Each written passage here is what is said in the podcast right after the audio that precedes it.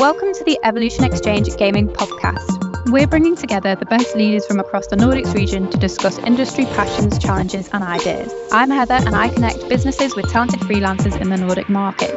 Today, I'm joined by Sandra, Mahitha, and Tuli to discuss diversity and inclusion in the gaming industry. Before we delve deeper into the topic, let's work our way around the room with some introductions. I'd like to know who you are, what you do, and what your biggest passion is currently. Um, Sandra, would you like to start us off? Sure. Hi. Uh, thank you for having me.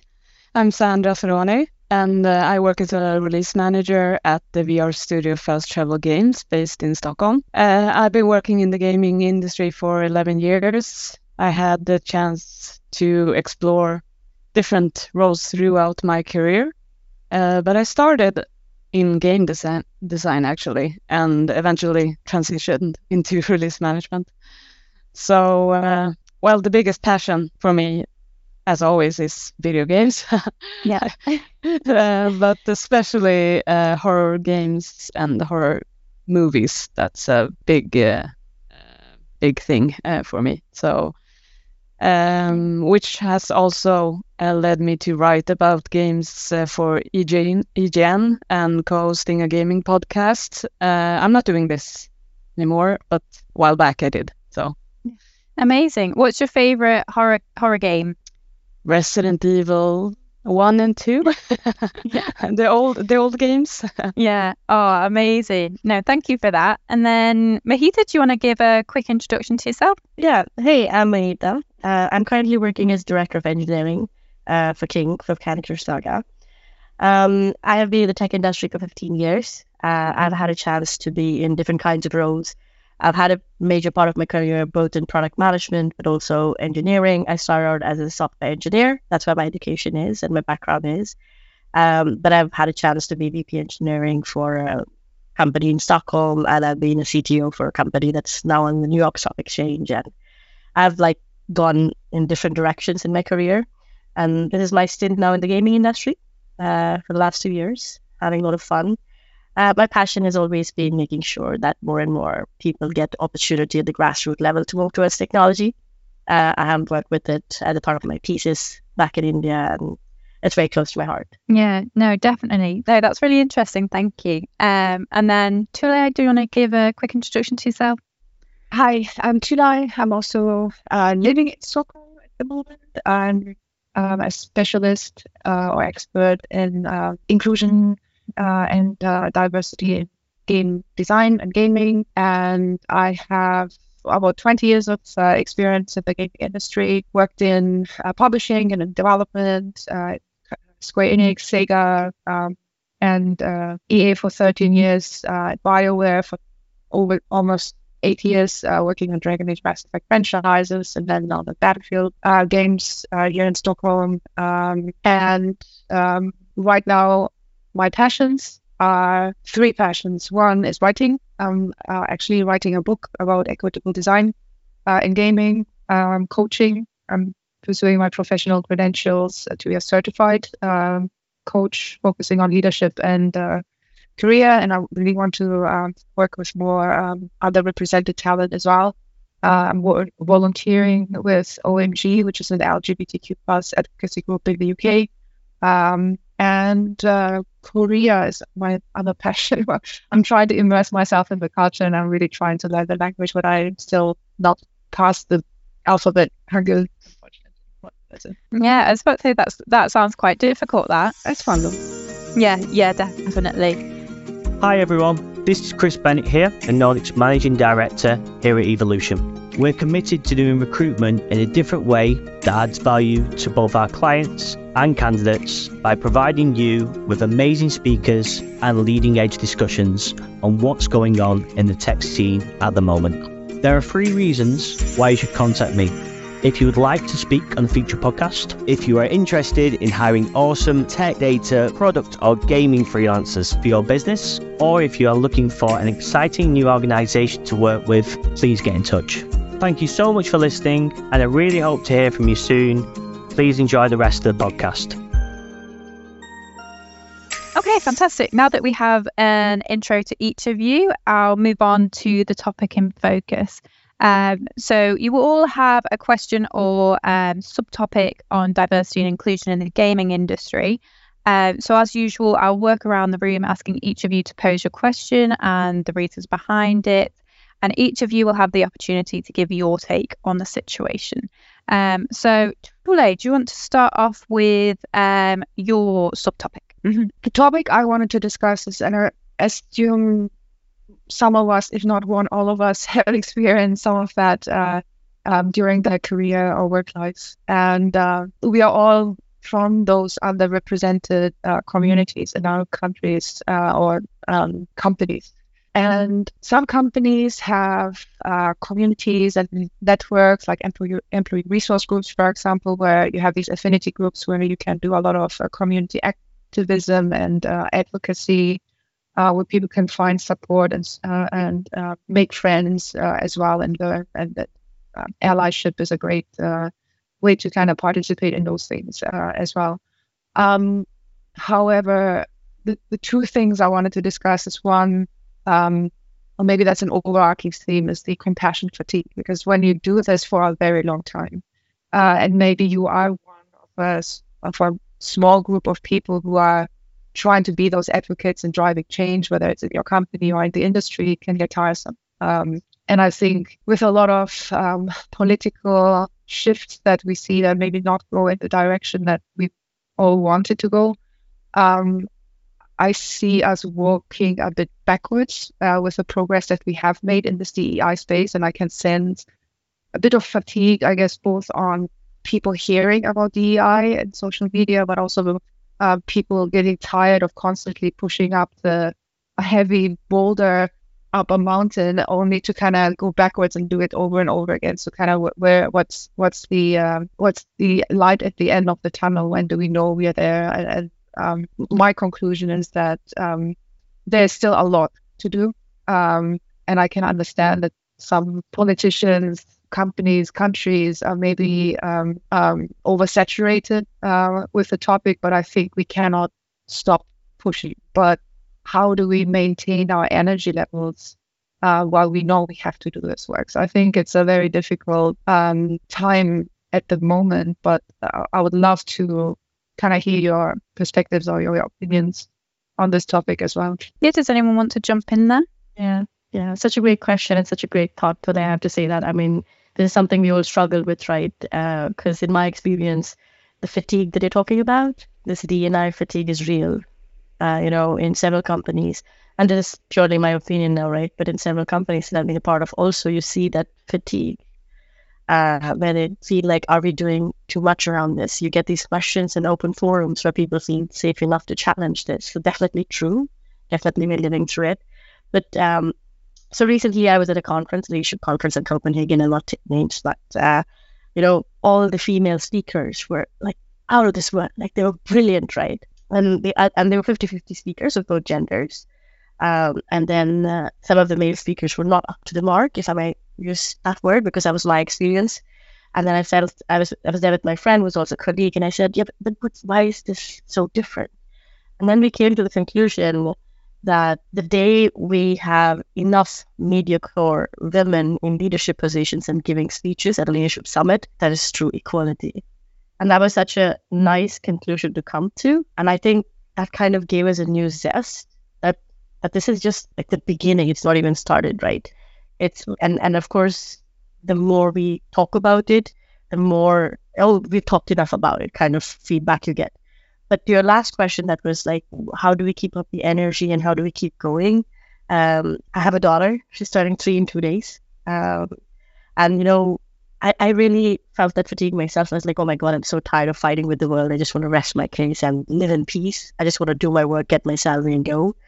Um, but every time I look at her, and every time the thought comes, oh, what did that person just say to her? Oh, did they just say this to her? No, now I need to make sure this will not happen to her again. And I think that has kind of driven me up the wall, almost to a point of fanatism at some point. Then I think that gives me energy. Just to answer to answer the last question. Yeah. It's like the tiger is sleeping, but it's still there. It's uh, it awakens when it has to. Yeah, what keep keeps my energy up is uh, meeting other uh, women or other minorities. I know in Stockholm we have lots of different groups, uh, like gathering. For example, uh, there's like a I don't remember the name in Stockholm, but there's a group of uh, women meeting each other maybe once in a month, taking a lunch together, just talk about um, different important topics, especially regarding like diversity and inclusion and stuff. And I think that's for me at least has been great, like talking to other women in the gaming industry and share our experiences and then hopefully take something back to your own uh, work and do something about it. Uh, that's been really great for me. Uh, I think for me as well, the um, finding that inspiration and, and to me, it's like not making sure that or making sure that the fire inside of me is not um, going down completely, but you can't always be having your fire up at full speed as well. You kind of have to know when to kind of dial it up and then when you kind of simmer it and then when you can dial it up again, kind of what uh, Maite was doing with her, with her the inner lioness or tiger.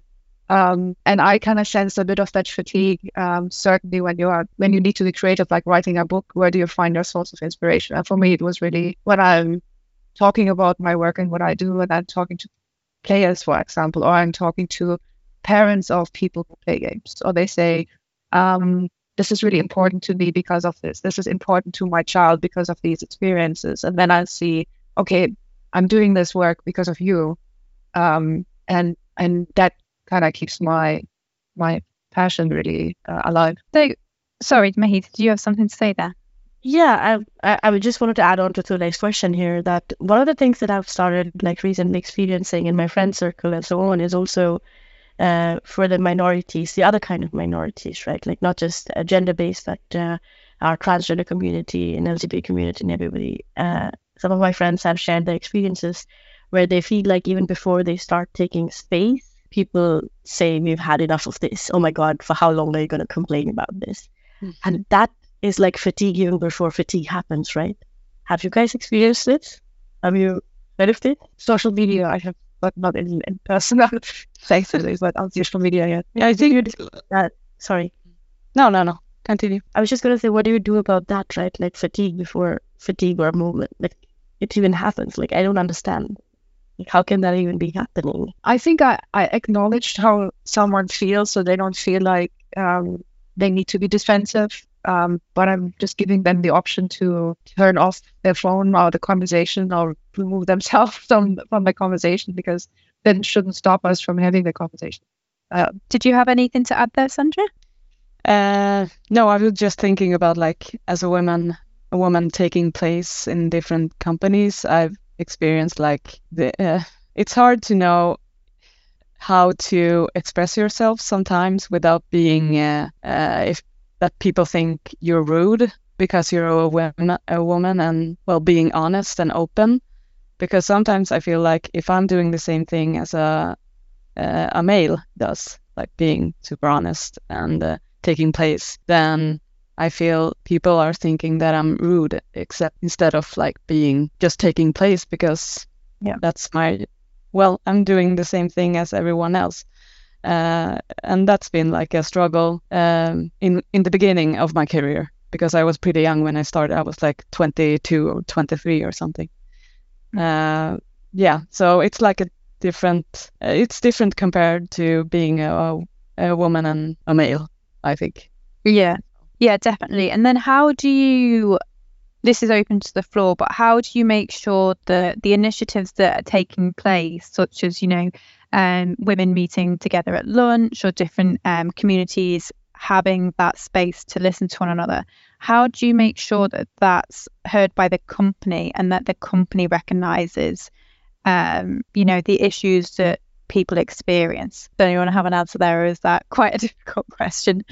I have an opinion. Oh, maybe my opinion. Um, I, I, I have an opinion, and I think it starts with the um, what kind of company you are and what your values are, what your um, what is important to you, uh, and and I want to hope and think that most companies have um, obviously um, business goals, but they also have values that are important to them that that drives um, who they hire, who they are, how their leadership appears and so on. And that should be Um, there should be integrity uh, between what the company wants to be and who the leaders are and what they do. Um, and if there's a discrepancy uh, or something that it's not quite uh, working well, um, then the employees should be empowered to call that out uh, in a respectful way uh, as well. Um, and if you have a good company and good leadership, then um, they would be, should be, hopefully, um, be open to receive that feedback and act on uh, um, concerns employees have. Yeah, did anyone else have a take on that? So what I was about to say is that it depends on the channels that we create for ourselves and also what we are enabled to create, right? Um, like just like the climate change moment with the greenwashing, we could also be diversity and inclusion washing, right, for companies. There is uh, branding, but also there is actual work that you need to do, actual channels that you're able to create, and uh, that is what that differs, I think, depending on are you actually just diversity washing your brand or are you actually really dedicated to the work that you do? And it reflects on the culture, it reflects on what the values exactly like how they said. You know, the, when you asked the question, the first quote that came to my mind was by the owner of Netflix, uh, who once wrote on Twitter, like, if you're not willing to disrupt your own business, uh, someone else will do it for you. And that was towards blockbuster videos. And, and that's the thing, right? Even with any idea. It doesn't matter if it's around diversity and inclusion. It doesn't matter it's coming from a group of uh, women having lunch or a group of wider group that are going to a conference or wherever the idea comes from. If there is not a value that exists or a culture that exists in the company that is open to disruptive ideas, innovation, input on certain experience of certain minorities or any of those topics, then something fundamentally is off, I think. Yeah, yeah, definitely. Um, so just a question before we move on then is do you think because i am aware that a, a, couple of you have worked in different industries than the gaming industry um, is there a difference with how the gaming industry approaches um, D&I compared to other industries, or is it is is it sort of the sim- similar across the board? Oh, definitely. There's a huge difference, right? Um, I think a gaming industry in that sense is also a new kid on the block. Sorry, I'm comparing it to a company, the companies that have been around for 200, 140 years, like IBMs of the world and so on, right? So when you're a new kid on the block, you also come with different kinds of packages, I think. Whereas if there's a company that has been around for 140 years, 200 years, they've slowly learned that, oh, we need to let people in much faster. Uh, so it's not the same kind of uh, goals or motivations, I believe. At least that's my limited view here. So based on my experience, yeah. Uh, and and if you're looking for an example on how different can it get, um, one of the biggest difference is on quotas. How established becomes big companies actually work way closely with quotas, and they have no uh, apprehensions about it, and so on. But I have not seen or heard of that yet anywhere in, in at least in my limited view. Yeah. Yeah. Um, my experience, I've only worked outside the gaming uh, industry for like one year when I worked uh, at uh, within the uh, financial tech industry. So my experience there was that it was more diversity. Like there was lots of different people with different backgrounds, and I've never been at a company that had so many different people uh, which was gr- great compared to the gaming industry because I thought the gaming industry was okay, but when uh, when I actually was at this company, it's like, wow, it's a big difference. Uh, but I was only there for one year, so I didn't know exactly what they did to actually uh, encouraging like diversity and inclusion. So I uh, I don't know, but but the employees, it was a big di- difference there. So. And then Thule, do you have anything to say on that point? Um, I was thinking two things. One, um, I mean, I have spent most of my life, uh, work life in gaming. Um, although before I was at uh, this post production um, where there there was more diversity. Um, and uh, but I think there's a couple of things I'm thinking of. One is the um, difference between regions. So when I talk to, for example, North America, uh, North America, they they are they seem to have a bit more mature, advanced thinking around DEI. Uh, they have, for example, the concept of uh, employee resource groups, um, which was kind of not really a thing or as popular or known in Europe, for example. And in, in Europe, um, and especially in some Sweden, for example, I've often heard um, we don't have diversity problems. Look how um, egalitarian we are, for example. when you at uh, um, they are clear uh, issues. Um, and I'm uh, working um, with a lot of people from Asia, for example, as well. Um, and culturally, they have like societal or, or just like political and just like what the culture and society is like and what they think is um, acceptable to talk about uh, at work, for example, or what their work ethics are. Um, it's like all completely different um, challenges that we also need to take into consideration, but we don't always do that. Um, and the second one I was thinking in gaming is sometimes I feel like um, game teams mirror their player base. Um, so when I look at um, uh, the Sims, Sims is super diverse. Uh, when I look at the teams who make the Sims, uh, super diverse, probably 50-50 split, uh, male female developers. Like um, I was in a room once with Sims people, and I, I think there was 18 people, and I want to think that 15 of them were women, which I had blew my mind. Never seen that before. Um, so I, maybe there's a little bit of that as well. It's like I see a lot more women uh, uh, in the games that are maybe more of the games that they would play or their families or their friends would play uh, as well.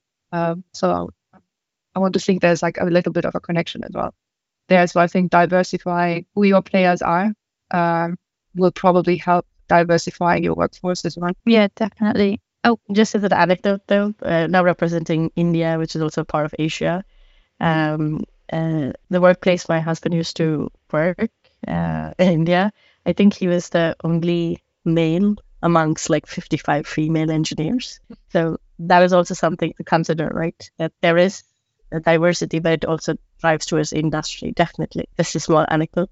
No, that's really common. Yeah, yeah, because over over here anyway in England, um, they're really trying to get women and girls into engineering because there's just not enough.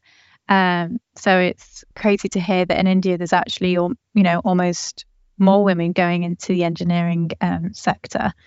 Um, so that's really eye opening, actually. Yeah, very good. um, so I'll move on to Mahitha. You had um, a topic that you wanted to discuss, sort of based on um, the idea that you might have been brought in, you know, the false idea that you might have been brought in to fill a diversity need rather than um, actually being good at the role that you're in. So, do you want to just sort of describe a little bit about what you want to discuss there? Yeah. So, so in my career, I have observed that a lot of times, a lot of uh, diverse candidates they tend to always stop at some point and say, "Hey, was I hired because I'm a diverse candidate?" Or if I'm the best candidate for this role, it could come from an imposter syndrome. It could come for just the disbelief, or just like insecurities, right? It, it can come from a lot of places, but it's a common question that I have experienced the last 15 years. And I just wanted to bring that up to clarify that companies are not doing anybody favors, right? They, they're not going to hire someone for the sake of it as a diversity representation. They're absolutely going to hire the best candidate first. And I think if there is a diverse candidate who's the best candidate first, great. Why not? Let's do that. Uh, but I just wanted to be able to say it out loud that it's always best candidate first. Companies are not running NGOs or egalitarian societies. They're looking for profit, and for to be profitable, they need the best hands on deck. And that's something I really, really want to drill into every single person who's ever applied for a role that they think is beyond them, uh, technical or otherwise, or business doesn't matter. That's something that I really, really want to drive home. That's very important to take that home. We are, nobody's doing all the favors here. I don't know. Have you guys experienced this in your uh, careers, like in the interview processes, or people that you meet, or your friends who just got a job. It can be also because gaming is still a very immature yeah business. In my experience, at least, or what I really stand for is making sure that doesn't happen, right? I mean, if you're not able to do your job, and also there are a lot of people, I also want to say this out loud, there are a lot of people in the world who also want to take advantage of your insecurity sometimes, and they want to make you believe that you're hired for diversity but when the truth is far away from it and you're really doing a great job, but it's just convenient for them to have you feeling insecure and living in that whirlpool of self doubt. Leading up to um, being hired, there's obviously the work that recruiters do. Um, and I think there um, is also responsibility not just to say, oh, we didn't have enough applicants for this role who were diverse. Well, then, okay, if that's what you want to do, instead of having a quota, you should then have recruiters who are um, seeking out cooperations with universities or institutions, for example, where they can maybe promote uh, the, the, jobs or um, go to, uh, I don't know, conferences, for example, um, like Grace Hopper um, in the in the US, for example, where you can go and specifically recruit um, that underrepresented talent. So I think um, that's probably if if I know that a company is doing more of that, then it gives me a bit more confidence that I wasn't just hired as a quota person, but um, that's what they do. They go out of their way to really um, have a diverse pool of ca- uh, candidates people can choose from. Uh, you know, ironically, I think that's why quotas are so important. I actually am very for the quota system because people tend to hire people like themselves, right? Like, why would uh, a person mm. who's not from India, who doesn't look like me, who doesn't have my gender, who doesn't identify with me as my gender, why would that person even be thinking that that person and I might have something in common to even talk and work towards? So I think that's the fundamental reasoning behind why quotas sometimes really work because it puts people who are doing recruitment, like you mentioned, Tune, out of their regular comfort networks and zones and pushes them to do something different to break that barrier. And I think if we didn't have that kind of need, people would not really push for it. Uh, in uh, in like least like a few years ago, a long while ago, uh, I remember I was talking to uh, a tech recruiter, and I said, "Yeah, but I, I, I really, really want a diverse leader in this role." That's what I was trying to say, and I got like so much flack for it. How can you even say that? You're being so rude. You're saying that you will not hire the best candidate. You're just going to hire someone who is diverse, and this is not how we do it. And I got like like there was an escalation, and it, I got a lot of flack for it, right? But I actually stood my ground because I said if even I am not adamant about hiring someone that is different than this entire team, someone who doesn't has the motivation to do it will never even try. They'll take the first option up that they have. Like I want to push because I, I have the space and time to do so. So, so but I, but I agree, it's a very sensitive balance. It comes from a lot of experience and empathy and understanding. Like, I'm sure that it happens more often, like Sandra said, uh, where people are just hired and then they're also told they're hired as a diverse candidate. And then just like, it's like a very negative, for lack of a better word, dirty spiral, right? Like, why would you even do that? It's not good for you. It's not good for the company. It's not good for the person.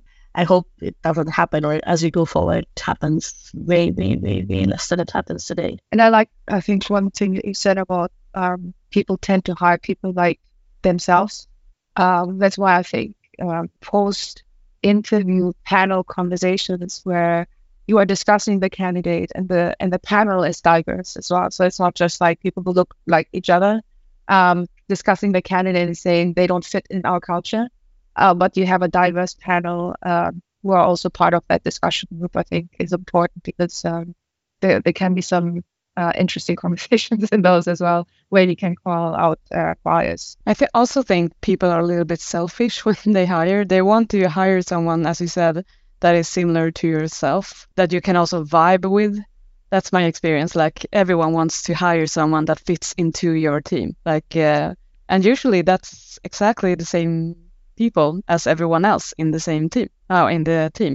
So uh, how do you break that? Like, uh, of course, you want to have someone in your team that you can work with and you can be friends outside work, but that doesn't mean you have to be white, uh, male, and or female. Uh, it can be whoever. Like, uh, but it feels like people are scared or something that they don't feel that oh we're we're from two different cultures. Will we be able to socialize with each other? Or yeah, it's it's strange. yeah, that reminds me of my first job when I was 16, and I um, was back in Germany, and I was interviewing for. I was like a job that you take on when you're going to school. Um, and back then we had to have uh, a resume where you're putting your parents' names and your religion and your birthday and a picture and, and everything. Uh, and thankfully, you don't have to do that anymore. But I think um, once the guy, um, because I'm Turkish by birth and uh, my parents are Turkish, um, and so he was a bit apprehensive at first. But then when he saw my religion, it said Roman Catholic. His face lit up, And then I was kind of okay. I was kind of part of the inner circle. He could kind of tolerate the other thing, which kind of mm, not so sure about that. But hey, you're one of us. You're Roman Catholic. Um, and then I got. So I, I want to think it was not just because of my what I put on the resume um, that kind of hit the mark, but uh, it was an interesting experience for sure. That kind of marked me, um, age 16. Yeah. So how? Sorry, go on, Mahitha. You know, I was just gonna make a joke. I said, imagine if my team was all female and all Indian. That would be so much fun. In Stockholm. Yay.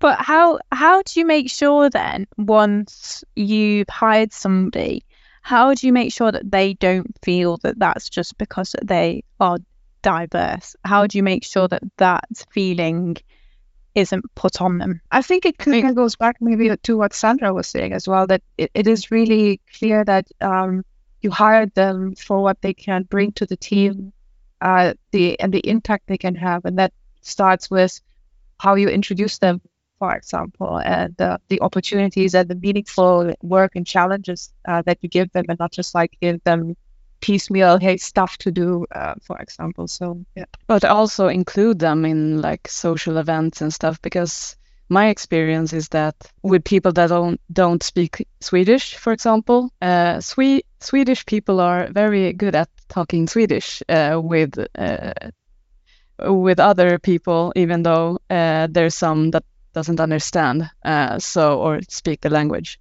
So for me, it's a, I think it's super rude to talk Swedish in a group of people where there's some of them not speaking Swedish. So uh, I think it's so important that we can, of course, speak English so everyone understands, but also like uh, include them in in in events and meetings and stuff. Uh, treat them as everyone else. Like yeah, my my approach to this is just the because what I said today, right? Like just driving that message home. I'm not doing anybody favors. I need the best person on the team, and you're the best person, independent of uh, what your background is. And and I'm also very frank about it that hey, if there are two best people and one of them is a diverse candidate, I'm going to choose a diverse candidate always because you both are equally good, and I want to create a diverse team. And I'm very honest about that too, because I think to to take away that emotion of it, like distance it to fact that I, this is actually a business where you're going to have an impact, which is financially implicable. That sometimes actually helps with, especially the younger generation, where there's a bit more lack of uh, experience and grounding, where they can fall back to the experience and the networks and mentors and coaches. I think that really helps to to rationalize it a bit, and and just give that message. Um, and and I think, and I also think there's several other ways to make sure that uh, they don't feel like uh, they are a diverse candidate. First of all, please stop saying that. Like just just keep referring to them as a diverse candidate. First of all, refer to them as a candidate who was successful. Uh, language matters, I think. Uh, secondly, um, respect that this is a person, independent of what their background is, where they come from, how they look, what they look like. I think a lot of that conversational respect matters a lot take away because you know sometimes in I have noticed that in, in my experience that in meetings where people use certain words and they uh, assume certain things. And I'm like, did you check with this person? Is it acknowledged? Do you know this? And just like categorizing constantly, right? Because we're human beings. We always we are we are social we're social beings. We'll always categorize. We're always analytical, analyzing is this my person or not? Like you know Roman Catholic or not? We're constantly analyzing, right? That's our survival instinct. So, but but to check, take that step back, have that distance, ask questions, find answers, make it a bit more analytical, and keep that distance will really, really help, especially in the professional environments, I think. Okay, fantastic. Well, thank you for answering that. It's it's always interesting to see sort of how it can be managed in the business as well. Um, and then finally, I'll move on to you, Sandra. Um, you had a few questions that you'd like to bring up, but you mentioned um, sort of initiatives that you can you know you can use in the in the gaming industry. So do you want to delve into that a little bit? Yeah so my question is what initiatives have you experienced that have been successful in encouraging diversity and inclusion? So uh, why i'm an- uh, asking this is because my experience is that sometimes there's a initiative within the uh, company, but sometimes even though it's a great idea, we always get stuck somewhere. Like nothing happens. People are good at like talking, but no actions sometimes. So I would like to see if there's any initiatives that you have experienced that actually works or have been successful, like uh, in your yeah previous uh, companies or yeah. In Sweden, I have two favorite initiatives that I work with very closely. One of them is Girls in Engineering, and the other uh, one is the DataTjej, um, the organization DataTjej that organizes conferences for them. Um, I met a 12 year old girl once in the Girls in Engineering, and, and you know, we were building this uh, spaghetti bridge, the standard engineering concept. And uh, she finished it and she was so proud and she was taking pictures. And then she came to me and she said, Oh, but can I give you a hug? I said, Yeah, sure, let's hug. And we were talking and she said to me, You know, I never thought of being an engineer because someone, when she was nine, told her that girls are not good at math, girls are not good at physics. Her teacher was probably in school you know, I said, and this is Sweden, right? Talking about the egalitarian society and equal and everything that you mentioned today. And and uh, and this was a Swedish child, or um, and and and that just broke my heart a little bit. Like, like, wow, why would you say that to a nine-year-old child that does are not good at physics or math?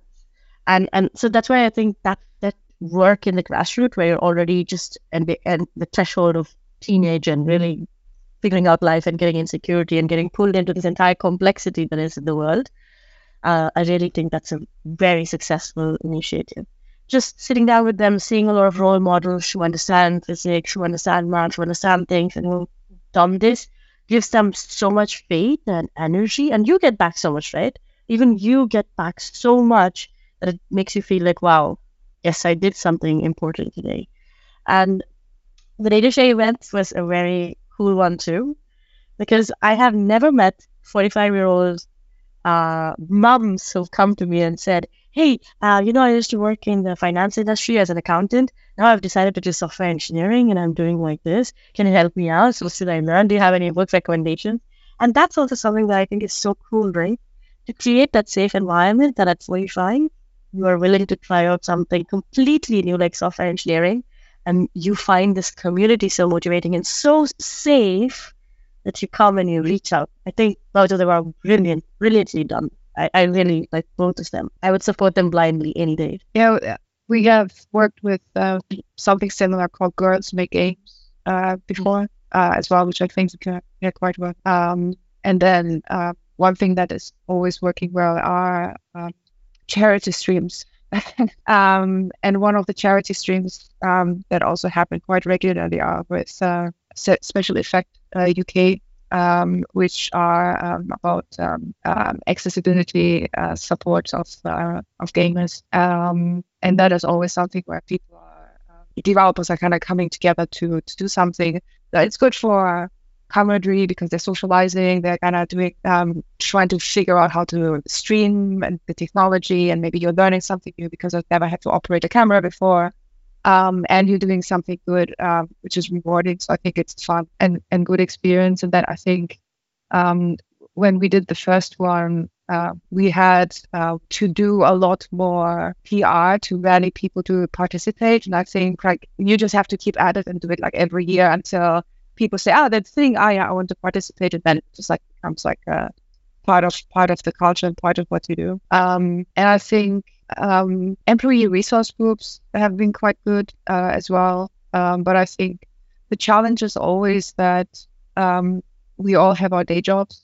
Um, and unless you have the business or the manager say, you know um, we, whatever, one or two hours a week um, we will secure that for you so you can do this kind of stuff. And it is part of your job, part of your deliverables. So it doesn't just feel like uh, you need to crunch to get your day job done and still do volunteering. I think um, having managers um, acknowledge that and say it is okay for you to dedicate 10 or 15% of your time to that kind of stuff. And it's part of our business objectives. Um, and maybe at the end of the year, you get a bonus because you have um, done so much work and you have moved so much. So you're rewarding it financially as well. There's some sort of incentive there, both for business leaders to uh, uh, support their employees to do that, but then also for the employee to say, um, you're not just doing work that um, um, maybe we, we are substituting um, employees elsewhere who could do this full time, um, but we are acknowledging and rewarding that you're doing this as part of your day job. So here's like something extra. Um, and I think that can maybe alleviate some of the the fatigue that we see of people who are engaging in a lot of this work uh, in their office space. Uh, as well, um, and then conference attendance. I think when people go to to different conferences, I'm and I'm thinking of Grace Hopper. Um, like I'm not an engineer or anything, but just like going there and meeting so many women um, and like I've never been to a conference where I've seen so many women. I was completely gobsmacked. Um, and that was pretty cool. And then there's like women in games, for example, in the UK as well, uh, which was um, pretty similar. It was really nice to meet women from other studios in other countries, so maybe do similar things, and then you do networking, and then you keep in touch, and um, and that is super super rewarding and then you know you can invite them to your studio and they can maybe do, do a talk and it's just like nice to build that uh, little community as well. Yeah i think also if you've heard about the donna day which is a, like an event in skövde in sweden where uh, people from the industry uh, have talks and meeting other students uh, only uh, women and uh, or people that identify as a woman so um, and non-binary and trans people as well. So, uh, which is great because you can go there talking to students and uh, recruit them as well, or trying to recruit them, uh, because there's a lot of great people there, uh, and it's it's great meeting them, like talking to them about how uh, I actually experienced the gaming industry in the beginning and how I actually um, how my um, what do you say? Um, sorry I haven't drank coffee in a while. Uh, but my journey in the gaming industry like uh, it's very interesting to talk about that together with them and share experiences and yeah. I, I thought of something else mentorship programs uh, if you have something like that in your own company. Um, because one thing I found very interesting um, so you can both in a mentorship program be a mentor and a mentee. Um, and I was mentoring an engineer who wanted to learn more about um, how to be an inclusive person, an inclusive leader, how to think about those things, how to be a. Um, and I thought that was, I thought it was amazing that he really um, made an effort to say like, I'm going to find a mentor because I want to be better at this stuff. Um, and that was pretty cool. And uh, and I find those interactions pretty uh, rewarding as well. Amazing. Well, I think that's a, a lovely um, way to sort of round off the podcast today. Um, so before we end the podcast, I'd like to say thanks so much to all our guests for sharing their thoughts. They've been Tulay, Mahitha, and Sandra. Um, if you wish to participate in a future podcast or like to discuss how we can help you find the perfect next addition to your team, please connect with me on LinkedIn. Thank you again to all our guests and thank you for listening. We hope you can join us next time.